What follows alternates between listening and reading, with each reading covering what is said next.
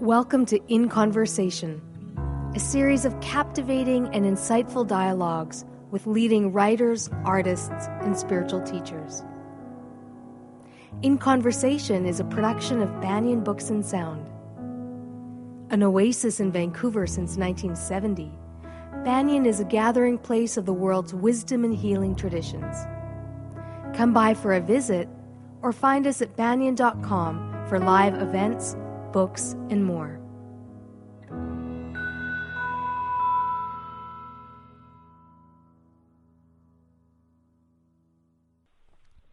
This is Farah Nasralli, and I'm thrilled to be here with Johann Hari, who is a prolific British writer and award winning journalist who's written for the world's leading newspapers. He is here to talk about one of the most pressing issues facing the world's major cities, and that is drugs, addiction, and the war on drugs. And in particular, his book, a New York Times bestseller, Chasing the Scream. Welcome. Oh, hi, Farah. It's great to be with you. Thank you. So, I, I wanted to start off, Johann, by asking you what were your personal motives in writing this book? Yeah, when when I started writing the book, I was trying to think about a lot of things that had happened. One of my earliest memories is of trying to wake up one of my relatives and not being able to, and I didn't understand why then because I was just a little boy. But as I got older, I um, I realised we had addiction in my family, and I guess it was about six years ago when I started writing the book. I was one of my relatives was in a very bad way, and I was in a relationship with someone who was also having real, um, really quite serious addiction problems. And I realized we were coming up to 100 years since drugs were first banned in the US, Britain, and Canada. And we then kind of imposed it on the rest of the world. And, you know, to be honest, when I started writing the book, I thought, oh, this will be really easy, right? Writing about addiction and the war on drugs. I've been through it. And I just wrote out a list of questions to myself, which were like, why did we go to war against people with addiction problems 100 years ago, drug users and people with addiction problems? Why do we carry on when it doesn't seem to be working? What really causes drug addiction? And, and, and is there anywhere that's kind of found better ways of doing this? And the thing that surprised me is when I sat down to write, I realized I didn't know the answer to any of these things. And I couldn't really find the answer in what I was reading, which is why I went on this big long journey. I ended up going over 30,000 miles and really sitting with a, a, huge range of people whose lives have been changed, um, from a crack dealer in Brooklyn to a hitman for the deadliest Mexican drug cartel to a a, homeless street user in, in Vancouver who led to this extraordinary change, to, to the only country that's decriminalized all drugs with incredible results, Portugal. And I guess the main thing I realized is that almost everything that I thought I knew about this subject was, was wrong, really. Drugs aren't what we think they are addiction isn't what we think it is. Uh, the war on drugs isn't what we think it is. The alternatives to the war on drugs aren't what we think they are. So it's a, you know, it's it, it was kind of exciting and surprising to realize how much of what we generally think about this stuff is wrong. Mm-hmm. So there's so much that we can go from your answer in terms of, you know, um, what do we have wrong about the war on drugs? Yeah, I mean, it's there's just so much. I mean, I think the, the, there's, there's two kinds of catastrophic harm. That, and there's lots of forms of harm, but there's two that the, the two worst. So one is the one very close to my heart, which is what we do to people with addiction problems. And I, I guess one of the ways that became clear to me was to realise that actually I think we've misunderstood what addiction is in a quite basic way, and that helps to explain why we're dealing with it so badly. So if you let's take one example, which obviously very um, vivid at the moment if you'd asked me six years ago what causes heroin addiction, I would have looked at you like you were stupid, and I would have said, "Well, obviously heroin causes heroin addiction." We've, we've been we've been told this story for hundred years that's become totally part of our common sense.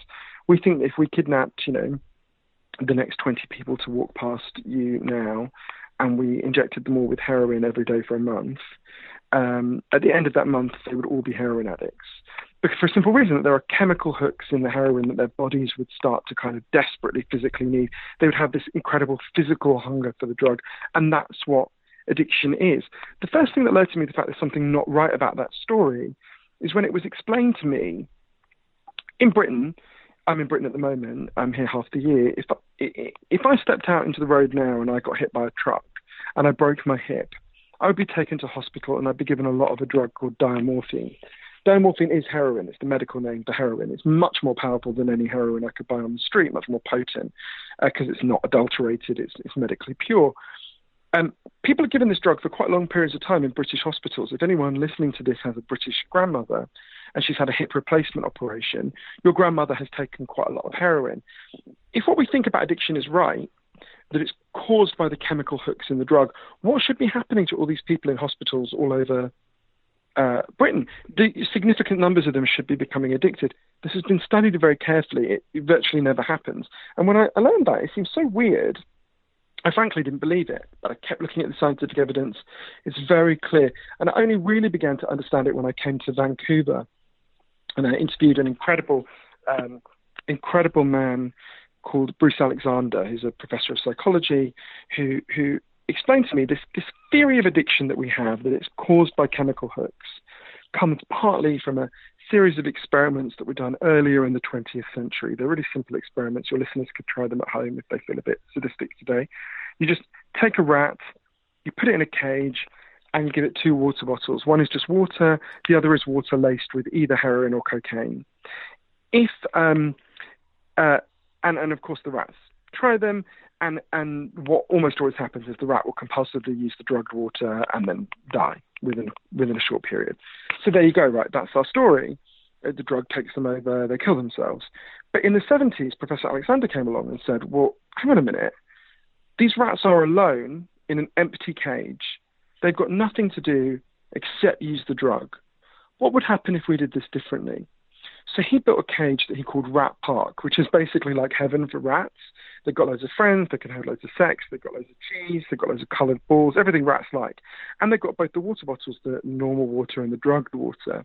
But this is the fascinating thing. In Rat Park, they don't like the drugged water. They obviously try them, try it. They don't use it very much. None of them use it compulsively. None of them ever overdose. So you go from almost 100% compulsive use and overdose when their lives are terrible to no compulsive use and overdose when their lives are good. Now, there's lots of human examples, but I think that, that, I can talk about of this principle. But one of the things this tells us is that the opposite of addiction is not sobriety; the opposite of addiction is connection. And I guess that's where we've got it all wrong. Is is all of our policies are not understanding that what's needed to address addiction is human connection. Yeah, you put that so well. I mean, I went out. This is an extreme example. I don't act like it's typical, but it, for example, in Arizona, I went out with a group of women who were made to go out on a chain gang, wearing T-shirts saying I was a drug addict, while members of the public mock them and jeer at them.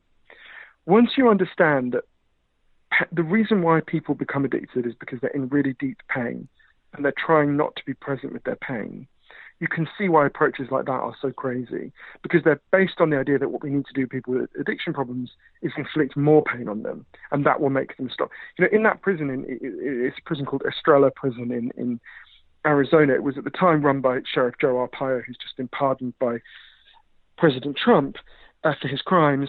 Um, in that prison, when I was there, and they, it was so vicious and cruel to people with addiction problems, the women were really terrified of a place that they called the Hole which is a solitary confinement block. Uh, and, and I asked the guards to show me the hole, and I was sure they wouldn't because I've been in plenty of prisons as a journalist before, and they don't want to show you things like that. But they were very happy to show me because, of course, it's a pantomime of cruelty. They want you to see what they're doing. And I went, and there was a woman in this hole. It was, it was an actual hole. It's a concrete, tiny concrete cell.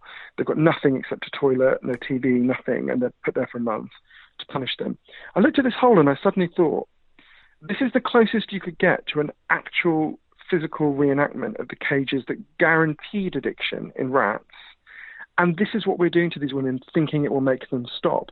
But that's an extreme example, but you see throughout the culture across the Western world, although there's been some countries that have gone beyond this with incredible results. Um, this, it's still an approach based on punishment and stigma and, and shame, which and, and we see the predictable results. Sometimes people say, "Oh, it doesn't work," the answer is much worse than that. The truth is much worse than that. It's not that it doesn't work; it makes the problem worse. Mm-hmm. Mm-hmm.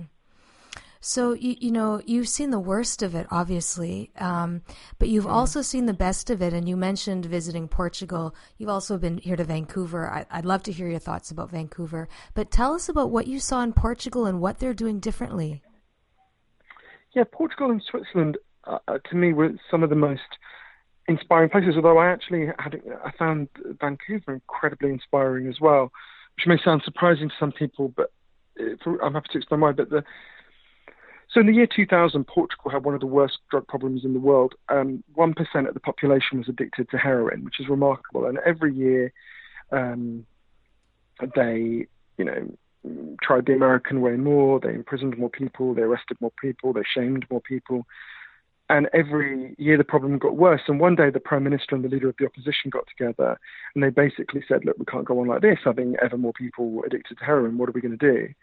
And they decided to do something extremely radical, something no one had done for more than 70 years.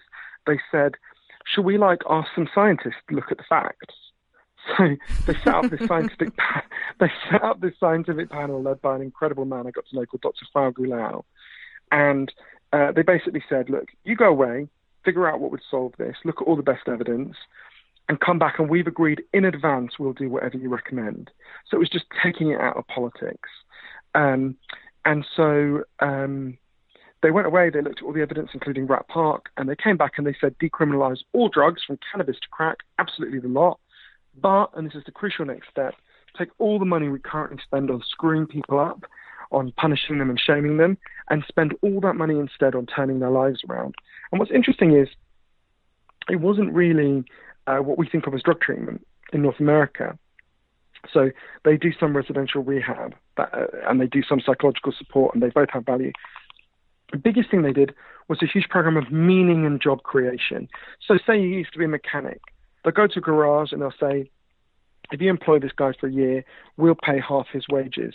Um, they set up a huge program of microloans so people with addiction problems could set up and run small businesses where they were their own boss about things they cared about. And by the time I went to Portugal, which was uh, 13 years after this experiment had begun, the results were in. Injecting drug use was down by 50%. Overdose deaths were massively down. HIV deaths were massively down. You know, Portugal has five main political parties. None of them want to go back. One of the ways you know it works so well is I went and interviewed the man who led the decriminalisation campaign at the time, a man called Dr. João Figueira, who was the top drug cop in Portugal. And he said what a lot of your listeners might perfectly understandably be thinking, which is surely if you decriminalise all drugs, you'll have a massive increase in, in drug use and drug related problems you'll have. It'll just be a disaster. And he said to me when I went to see him in, it would have been 2012, said, everything I said would happen didn't happen, and everything the other side said would happen did. And he talked about how he felt really ashamed that he'd spent so many years arresting and shaming people when he could have been turning their lives around. And to me, that just tells you there's nowhere I went to pretty much every society that's gone beyond the war on drugs. Uruguay, Portugal, Switzerland, some parts of Britain, um, lots of other places, and nowhere that has gone beyond the Spain, nowhere that has gone beyond the drug war regrets it you know, it's not there's a magic bullet. It's not that everything's perfect. It's not. They still have problems, but there is a really significant improvement. So, tell me about your experience in Vancouver. You know, it was one of the most emotionally powerful experiences of the whole long journey. Partly because I met Bruce Alexander, who did the experiment we've been talking about. Partly because I got to spend spend a fair bit of time with Gabor Mate. I'm sure a lot of your listeners will know, wonderful doctor who worked a long time on the downtown east side.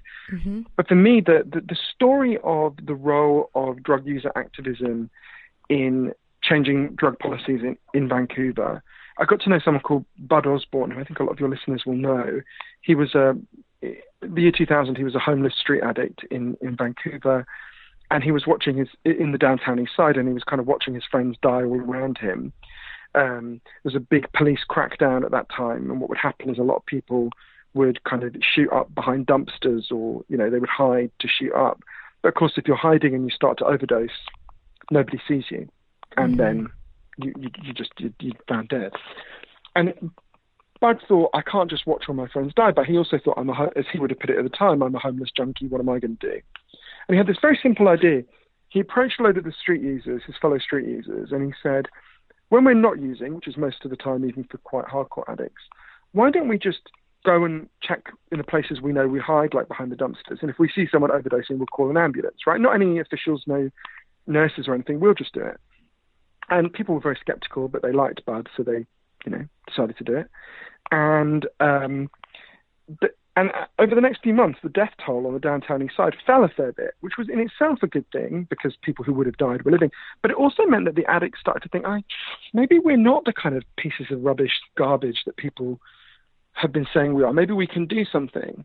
And they formed this group called VANDU, the Van- Vancouver Area Network of Drug Users.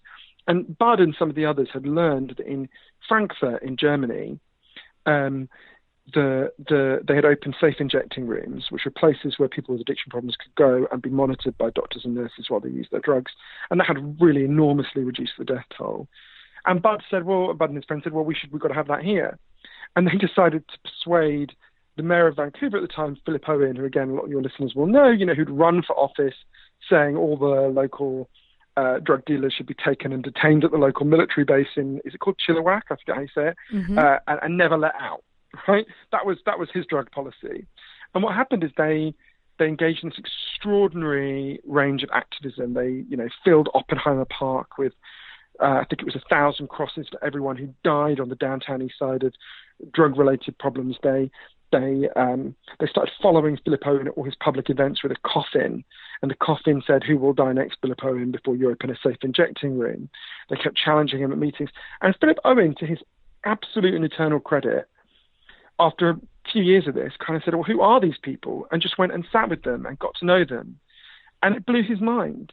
And he, in fact, opened the first safe injecting room in, as you know, in Insite in on the downtown east side. And his political career is one of the reasons why his political career ended because his party, his right wing party, was so horrified by this. Um, but you know, they opened the safe injecting room, had an extraordinary. The average life expectancy on the downtown east side improved by ten years uh, in the wake of the opening of Insite. Um, and when I went to see Philip Owen, he told me it was one of the proudest things he'd ever done, and he'd sacrificed his entire political career all over again. And when and when Bud Osborne died, it must be three years ago, two, two or three years ago now. You know, they sealed off the streets of the downtown east side where he had lived as a homeless person, and they had this incredible memorial service for him. And I found it incredibly moving, Bud's story, and getting to know. I'm really glad I got to know him before he died, because to me, it's a well, it's an incredible story about many things, but it's about how powerful we are. It's hard to think of a more powerless person in our culture than a homeless street user, right? Mm-hmm. And Bud didn't sit there feeling sorry for himself. He didn't wait for somebody else to sort it out he started where he stood and he appealed to the decency of other people, including the decency of unlikely people like Philip Owen, who was, you know, not a, did, did not seem like a likely candidate. And and it's not to say there aren't still huge challenges on the downtown east side. Of course there are, which is partly because the the uh, these these I'm very strongly in favour of um, Insite, injecting rooms, and the other problems and the other um, solutions to these problems. But what they they're very important. They save a lot of people's lives, but they don't deal with the deep underlying problem, which is the deep well of pain in our culture um, that is that, that, people are trying to anaesthetize with these with these um, with with with very powerful powerful drugs. It's not a coincidence that so many of the people with addiction problems um, on the downtown east side of First Nations people who are survivors of the horrendous abuse that's been very well documented, for example, um, they're not the only people, but the, the you know make up a really di- disproportionate amount of the people there. Um, that's just one example of that principle of the underlying pain. So the underlying pain persists. So you know these reforms which have helped have not dealt with the core of the the problem, which is not to say they're not hugely valuable. And and what Bud did saved a lot of people's lives, and and all the good and decent people in Vancouver who listened and opened their hearts to the people with addiction problems did that as well. So I think you know, sometimes I think Vancouver talks with shame about the downtown east side. I think people in Vancouver should be incredibly proud of the downtown east side. I think it's a place that has a lot to teach the rest of the world, and it's been the site of, I think, the most moving example of solidarity I've ever seen. That's really a fresh perspective to hear. And what strikes me about listening to you talk about Vancouver and also the previous example of Portugal is that it's not just about decriminalization or harm reduction, it's about programs that introduce purpose and meaning into people's lives. Totally. I've got a new book coming out in January, which is called uh, Lost Connections Uncovering the Real Causes of Depression and the Unexpected Solutions, which is all about this deep disconnection in our culture and how we can deal with it. But just staying with the drugs subject, if you think about um, again, a very moving example I saw in, in Switzerland. Uh, my dad's a Swiss citizen, which is why I have this strange name despite having a British voice. And um, so I spent a lot of time in Switzerland. And, and um, the, what they did in Switzerland, I think, is really instructive and really illustrates the point that you're the point you're talking about, Farah. Because the the um, so Switzerland, like Portugal, had a and like uh, Vancouver, had a horrendous drug problem and in the, the 90s. And, and the president of um, Switzerland at the time, an incredible woman who also I got to know called Ruth, Ruth Dreifuss, first female president of Switzerland, just an absolutely remarkable person in every way. Ruth explained to people when you hear the word legalization, what you picture is like anarchy and chaos. What we have now is anarchy and chaos. We have unknown criminals, so unknown chemicals, to unknown drug users, all in the dark, all filled with violence and disease and chaos. Legalization is the way we restore order to this chaos. So when she proposed legalizing heroin, obviously she doesn't mean that you can. No one wants you to be able to go in, be like a heroin aisle in CVS. No one's proposing that. The way where there was, a, and there was actually an experiment with this in Vancouver called the Naomi Project. I'm sure you know about, but the, partly inspired by what happened in Switzerland. That what happens is, if you've got a heroin addiction, you're assigned by your doctor to a clinic it, they're Swiss, so you have to go to the clinic at seven o'clock in the morning, which is barbarism as far as I'm concerned. But anyway, um, you turn up at seven o'clock in the morning, you go in, you're given your heroin there in the clinic. You can't take it out with you. You have to use it there. A nurse will watch you. And then you leave and you go to your job or to your therapy because they give you loads of support to turn your life around. And one of the things that was really interesting to me at that project, thing that really surprised me, is they will give you whatever dose you want except a dose that would kill you and you can stay on that program as long as you want. And yet, almost every there's never any pressure to cut back, and yet almost everyone on that program does cut back over time and stop. So when I went there, it'd been going for ten years, and there was like a handful of people who were still on it from the start. And I said to a woman called Rita Manghi, who's the psychiatrist in Geneva, runs the ran the clinic at the time, don't if she does anymore. Why is that? Because we're told like the drug takes you over, and she looked at me like I was stupid and she said, Well, because their lives get better. And as their lives get better, they don't want to be anesthetized so much, which is so, almost seems stupidly obvious once it's been explained to you. And yet, that's not at all how we think about these these issues. So I think you're totally right. It's about um, in the Swiss approach is, and there are some people who don't want to be given the drugs, so they don't force you to take it, obviously, but give you the drug you're addicted to, and while they're doing that, deal with the deep underlying problems that make you want to not be present in your life in the first place. Now, some of those challenges are going to be really complex. Um, I spent some time with the Portland Hotel Society in in Vancouver. I know about the controversy controversy they were involved in. I also think they I also saw a first-hand really extraordinary and heroic work that the PHS did and does, I think, still. Um, so there will be some people who have such complex trauma that they will never be able to live without anesthetics, and those people still deserve love and compassion and support on the model of the PHS pioneered and that I've seen kind of imitated in places as far away as Sao Paulo in Brazil, um, because of what the PHS did in this pioneering way. Um, so there'll be some people who will be so traumatized they'll never live without anesthetics, and there's other people if you give them love and support, they will. But the, the, the core is about acknowledging that it's not about a moral failing it's about deep pain that deserves not less love, but more. hmm You know, when I hear you speak, and I think most people, um, I think humans are designed to be compassionate by nature, and it's our mm instinct to be that way. And I, I think that you know people who listen and read your book will will see and resonate with what you're saying. Um, and I'm wondering what the obstacles are, the political and economic and social obstacles that might be in the way um, or might be what drug policy is really about? I think there's several answers to that. So, one reason I think this debate is so charged, the debate about the war on drugs, is because I think if we're honest, it runs through the hearts of all of us. I believe everything I've just said to you, and yet the people I love who have addiction problems, if I'm honest with you, I'm really angry with them a lot of the time it's not productive. I try not to act on it. I try to let the compassionate part of me come through. But if I'm honest, you know, I've spent my life researching this for five years and I still can't hold on to that all the time.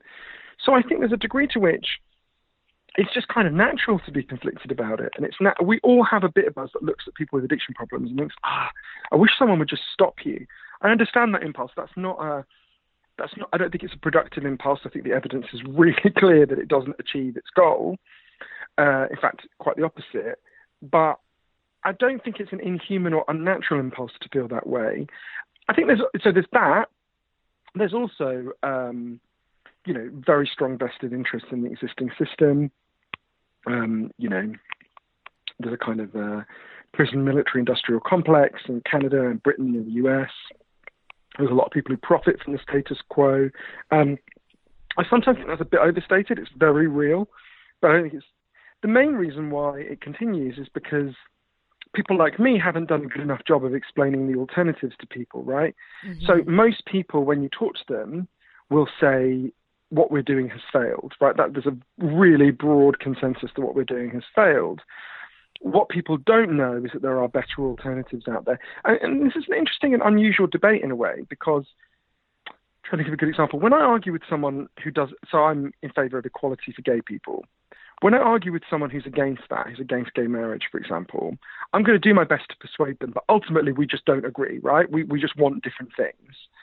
With this is an unusual debate because when I speak to people who are in favour of um, the war on drugs or prohibition, generally I say, why are you in favour of prohibition? Generally, what they'll say is, I don't want people to become addicted and I don't want children to use drugs. To which my response is, you're totally right. I completely agree with you um, we have the same goal. Um, it's just what we don't agree about is how to get there. So, for example, you know, um, when it comes to children, um, if you want your children to be protected from drugs, as I very much do, we've got to have an absolute priority of getting them out of the hands of armed criminal gangsters who don't care how old they are and into the hands of licensed legal businesses who have a lot to lose if they sell to children. Um, for example, I actually think there's weirdly an unusually high degree of consensus about what we want drug policy to achieve. It's just we haven't done a very good job of explaining what, what the actual alternatives are and what happens when you try them. Do, do you see what I mean? I didn't say mm-hmm. that very mm-hmm. well. No, I think it's. I think you're right that there is a. It's a strange debate in that there is a consensus about not wanting addiction and not wanting um, harm but mm, there's mm. different strategies that people think will be effective in that and when i you know when i hear you speak and i think of the book and and the work that you're doing i'm wondering what's your wildest dream about what impact you personally can have in this work that you have um, will have on the world i don't really think political change happens through kind of individuals in that way. I think it happens through lots and lots and lots of people. Uh, so even you know, um, I don't. I, so I don't think I don't really think of it in terms of what me, what I personally can do because I just don't think that's how change happens. Even like the individuals I most admire, Noam Chomsky, Martin Luther King, you know, you look at it actually as Noam, uh, obviously I didn't know Martin Luther King, but the, the as King wrote, and as Chomsky says, uh, you know, they could only do anything because there were huge numbers of other people and movements. You know, and I'm not, you know, so so. Um, so even someone like them, and I'm never going to be like a you know, hundredth as effective at doing anything as Chomsky or Martin Luther King, obviously. But the the even people like them, it only happens because there's lots of us. And actually, that's quite freeing when you realise, actually, as individuals, you know, uh, I mean, I'm, I've been very lucky that I've been part of a, a, a moment. So if I had written this book 10 years before, um, it would not have been read in the way it has been, and it would not have circulated as widely as it has, because there's already been a humanizing change in the culture. You know, I, I see this through the prism of being gay, right? And I have lived through, I'm 38 years old, and I have lived through the most incredible transformation, and I'm the beneficiary of just the most unbelievably inspiring and heroic uh, transformation of lots of brave gay people and lots of brave heterosexual people who sided with them, opened their hearts to them. And I don't think you could say with the gay movement, like who did that? You couldn't pick out a few individuals. It would be wrong. I mean, there are individuals who made particularly brave contributions, like Harvey Milk or my friend Andrew Sullivan, who wrote the first book in favor of arguing for gay marriage, for example, there are individuals who made, and there are heterosexual people who made really big contributions as well. But I don't think they wouldn't say, and I wouldn't say that it was because of them as individuals. It was because of what's that? I can't remember. The Howard Zinn has this. The American historian, late American historian, has this beautiful line about. Um, I'm going to completely butcher it. It's something like political changes. You know, enormous numbers of people making small steps in the right direction. He says it's so much better than that. I apologise to all listeners, but you know, the the. So I think that that's how. Given that's how I think change happens, and I think there's really strong evidence that's how any civilizing change happens it's useful. It kind of checks your ego. You're not, you know, you can be a, you know, a nice little pebble on the beach, um, but you're you're never going to be the beach, right? And this is why, uh, you know, my book comes along as well. Uh, one of the things that helps you to see that is that my book comes along at the moment when there's been a whole range of really good books um, arguing for different drug policies. Hart, Maia Szalavitz. There's just a huge. There's been a, a, really big range of people. Um, Michelle Alexander. There's been a um, I'm going to feel really bad about the people whose names I haven't just said now, but the the I'm um, undercaffeinated today, but the so there's been a huge range of people whose books have um, have been, and I, and I think it's not a coincidence that we've all appeared at the same time, and there weren't that many good drug reform books prior to prior to this moment, because mm-hmm. we are mm-hmm. products of the moment and the civilizing change that's happened in the culture, and because lots of really heroic individuals kept that flame going for a long time when it wasn't you know, as he, I think about people like Ethan Nadelmann who ran the Drug Policy Alliance, or there's a wonderful guy in Canada who's Donald MacPherson, you know, who's been arguing for drug policy reform in Canada for you know decades, when it was really hard. Um, so yeah, I think does that answer your question? Absolutely. It sounds like there's a whole culture and evolution in terms of human consciousness that's starting to change, and the the book is a part of that movement. Yeah, I think a small part, but you know, the the transformations of consciousness can happen. I think we're living in this, this, this very challenging time because we we, you know, I've lived and you have lived to see. You know, I'm I'm 38 years old. I didn't hear the phrase gay marriage until I was 20, and the first time I heard it, I thought, well, that's never going to happen. I recently showed my nephew, who's uh, 17 now, my youngest nephew, some of the things that were headlines in the British media um, when I was the age he is now, not so long ago, 20 years ago, about gay people. And he was in just disbelief. He was just like, did people call the police? You know, now, if the craziest right wing local councillor said the things that used to be on the front page of newspapers, that local councillor would have to resign. So you can have these extraordinary advantages. You can also, and I don't need to, I don't need to tell any of your listeners, you can also have extraordinary regressions in history, as you know, I, I, don't even want to say the name of the person that you've all just pictured, but you know the um, so you can have these the you know the, these these uh, steps forward or these extraordinary steps back depending on what we do and how we how we respond. Mm-hmm. So you know it's it's it's kind of daunting to realize that there are no rules of history. There's nothing nothing is preordained. It really is up to us. You know that the beautiful is it Maya Angelou said we are the people we've been waiting for. Mm-hmm. You know, or uh, I think it was also Maya Angelou who said. Um, uh, I kept saying somebody should do something, and then I realized I was somebody. Mm-hmm. Um, you know, it, it, really is all up to us, and actually, relatively small numbers of people. Think about VANDU and what happened in Vancouver. That was a quite a small movement of really disempowered people, and they led to an extraordinary, the first safe injecting rooms in North America since the 1930s, and a Canadian Supreme Court ruling saying it can't be shut down when Stephen Harper challenged it. That's kind of incredible, right? That if they can do it, you know, starting from where they were, anyone listening to this is in a position to to make a a really significant change if you um, combine and join up with the other people who feel the same as you. Mm-hmm. Well, you know, I, I, think that's a great place for us to draw this interview to a close. And even though I really want to ask you questions about your book that's coming up next, I want to end. I want to end on that note because it's such a powerful and poignant place to end to people who might be listening that we have the power to make change, and um, and we can make history in in the way that we make our choices and in the way that we advocate for things and in the way that we see people. can I just tell you one one story about that just to end with? That, that my friend, I think I mentioned him, Andrew Sullivan.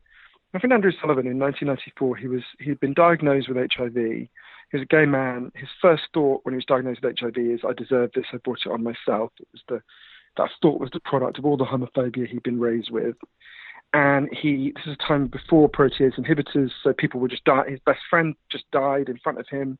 People were just dying all around him. More people had died in the AIDS crisis than had died in the Vietnam War, it, on the American side in the Vietnam War. Um, and he basically was sure he was about to die, and he went to Provincetown in Cape Cod to write a book, which he was sure would be the last thing he ever wrote and he decided, well, it's never going to happen for me, but I'm going to write this utopian book in which I make the case for gay marriage, which is no one had ever written a book for about. And sometimes when I feel down, I think, okay, I try to imagine, okay, going back in time to that summer in Provincetown and saying to Andrew, okay, you're not going to believe me. 25 years from now, you're going to be alive. That's the first thing. It's pretty impressive. You'll be alive and well. Secondly, um, the Supreme Court in their ruling introducing national gay marriage, is going to quote the book that you are writing now. You will then get married, and you will then be invited to celebrate in the White House, which will be lit up with the rainbow flag. And by the way, the president who invites you, he's going to be black. it, it, it, I mean, it'd be like you saying to me, 25 years from now, a transgendered president will invite you to smoke crack with her in the in the Oval Office, right? It would just be the most not that I want to smoke crack in the Oval Office, but the, you know, it would be it would seem absolutely ridiculous. But I saw Andrew the day after he was invited to the White House to do that, right? Mm-hmm. The, the, the, incredible things can happen. And, and and at this in this very dark moment in our history collectively in the in the world when there is so much going wrong, I think it's so important for us to remember the power we have. They want us to feel powerless. Donald Trump wakes up every morning hoping that you and me feel powerless and think there's nothing we can do to stop them. The, the horrendous reactionary forces in your country and my country feel the same. And it's not true. The great news is it's not true. We are really powerful. And the, the, the, you know, so much of the despair that's fueling the addiction crisis and the suicide crisis is based on this, this, this, this misconception that we've been taught by these, partly by these powerful, powerful people. Well, I really appreciate that story because it really brings it home that yes, we do have power, and um, and change happens when individuals collectively um, make change happen.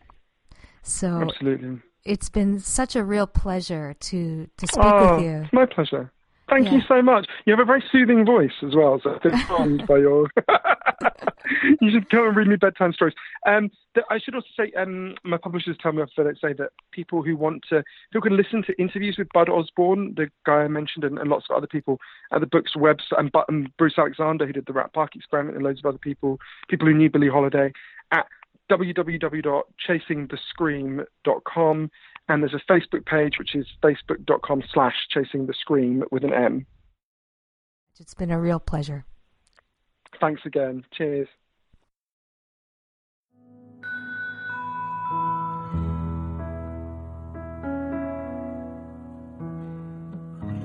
Been listening to In Conversation, a podcast of Banyen Books and Sound, Canada's spiritual and healing resource since 1970.